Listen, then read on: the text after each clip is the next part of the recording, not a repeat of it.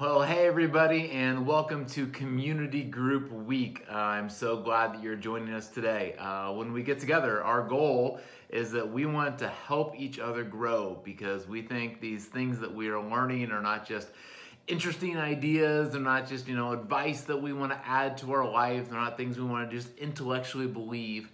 These are things we want to actually live out. Um, but living them out is not always uh, easy. Uh, it's often very counterintuitive.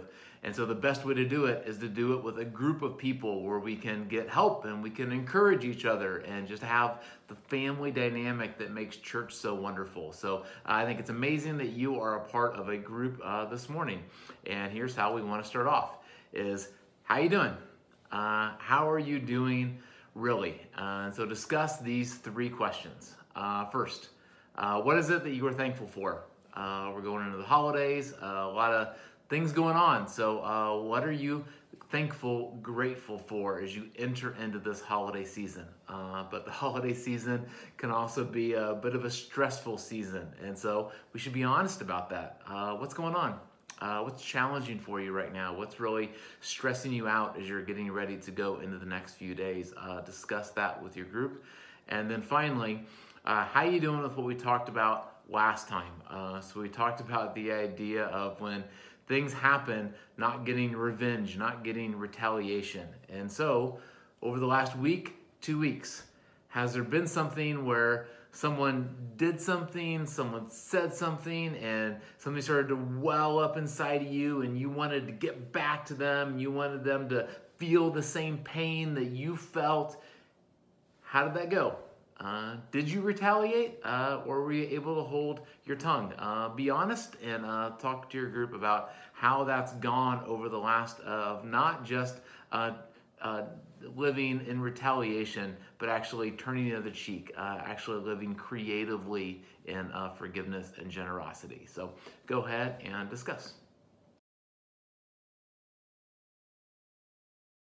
All right. Uh, well, today uh, we are going to continue going through the Sermon on the Mount, and today we are in Matthew 5 43 through 48. And this is another one of those really difficult, um, but I believe really amazing ways that Jesus tells us to live, as he tells us that we are supposed to love our enemies. Uh, so, to get us kicked off uh, in our discussion today, uh, first, Who's who's an enemy for you?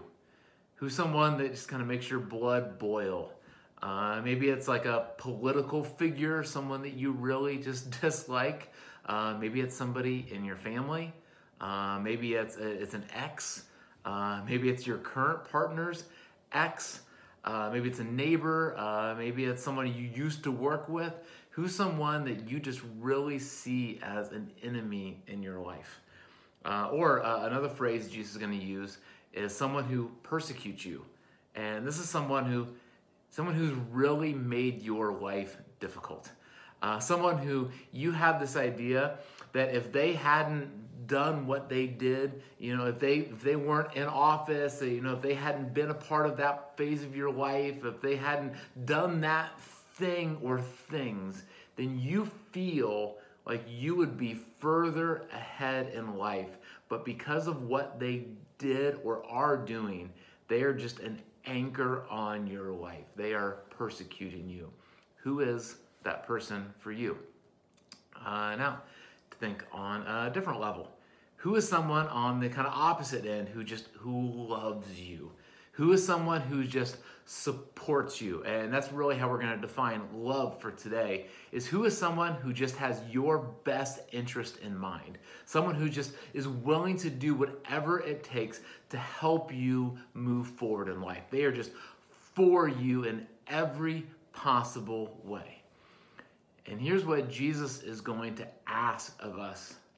Jesus is going to ask for us to love our enemies.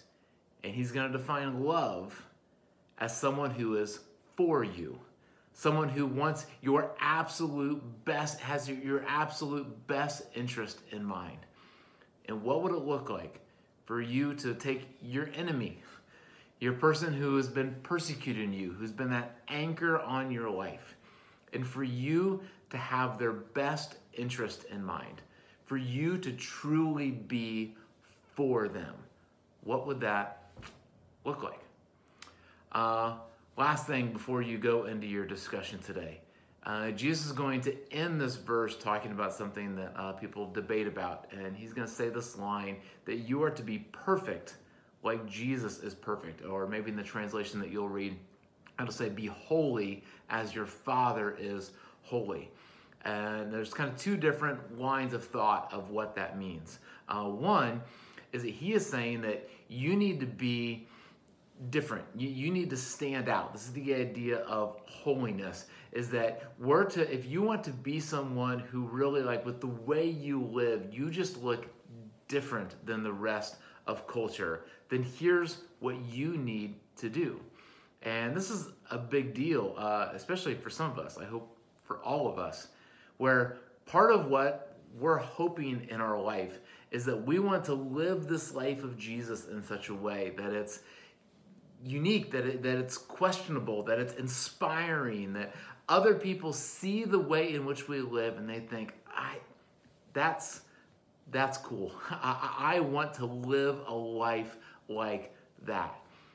And Jesus is going to say that if you really want to live a unique, interesting, questionable life, then we need to not just love people like everyone loves, but we need to even love the people that are really, really difficult, like our enemies and those who persecute us. Uh, the other line of thought is that what Jesus is saying is that you need to love perfectly because Jesus loves perfectly. And what he means by perfectly is that Jesus loves evenly. That when Jesus says he loves everybody, he absolutely loves everybody. That Jesus doesn't cherry pick. That Jesus doesn't, okay, I love this group of people more than I love this group of people. That uh, these people that are behaving, I really love them, but these people I, I don't really love as much. That Jesus loves everybody evenly and equally. And what would it look like in your life if you were to love everybody in the same way that Jesus loves them?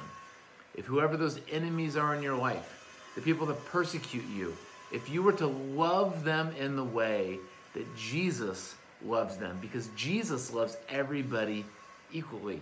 And therefore, we, if we're going to follow Jesus, are to love everyone equally and perfectly. Uh, so here's what uh, I want you to do uh, in your groups. Uh, have somebody read uh, the verse, Matthew 5, uh, 43 through 48. Then have someone else Uh, put it in your own words, kind of paraphrase it. You know, what, what does this mean? And, you know, like today, speak. Uh, and then discuss these questions. Uh, what stands out to you in the verse? what does this tell us about what God is like? What does God value? And then what does this tell us about people? What does this tell us about us? And then, what would it look like if you were to apply this to your life over the next few days? If you were to apply this to your Christmas holiday, if you were to apply this to your Christmas party at work, if you were going to apply this to the way you interact with people on social media, what would it look like? Uh, and then maybe write an I will statement. And uh, there's kind of a good gimme in this one this week. Jesus is going to give us something very clear that I think all of us can make at least part of our I will statement. That as we look at the people that persecute us in this life, what does Jesus tell us that we should absolutely do for them? Uh, and maybe make that and maybe some others your I will statement. And then lastly, is there something else? Is there something about this that you can share with somebody else? Is there someone that you work with, a friend, that you think, man, this is a really helpful teaching of Jesus? Uh, it's hard, but it's helpful. Is there anyone else that you think that, man, I, I should share this with them because I think they could really benefit from this way of living that Jesus has called us to live? That even though most people, they they're enemies of their enemies, people persecute them, they're trying to get even, they're trying to just knock them down. But I think the best way to live is the way of Jesus. That even the people that are the most difficult, that we find a way to love them. Uh, so, have a good time discussing in your groups, and uh, Merry Christmas.